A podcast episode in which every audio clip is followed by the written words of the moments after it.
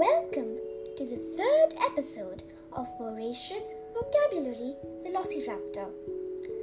I am simply hooked onto the series Mr. Lemoncello's Library. It is a good book for 9 to 11 year olds. Today's words have been plucked out of that book.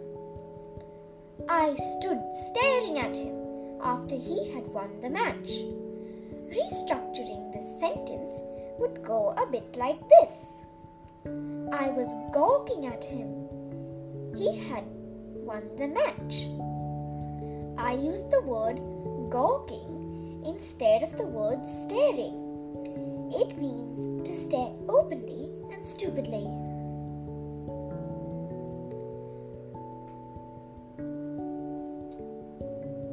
Moving on, I have a word that seems relate with the, our current situation. As the pandemic grips the population, some people feel that the end of the world is near. Now, let's modernize this statement. As the pandemic grips the world, some people feel that the apocalypse is near.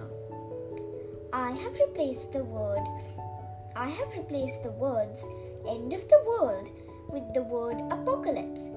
It means the very same thing the end of the world. Going on to our third and last word for today. The children decorated the classroom with hanging balloons and streamers.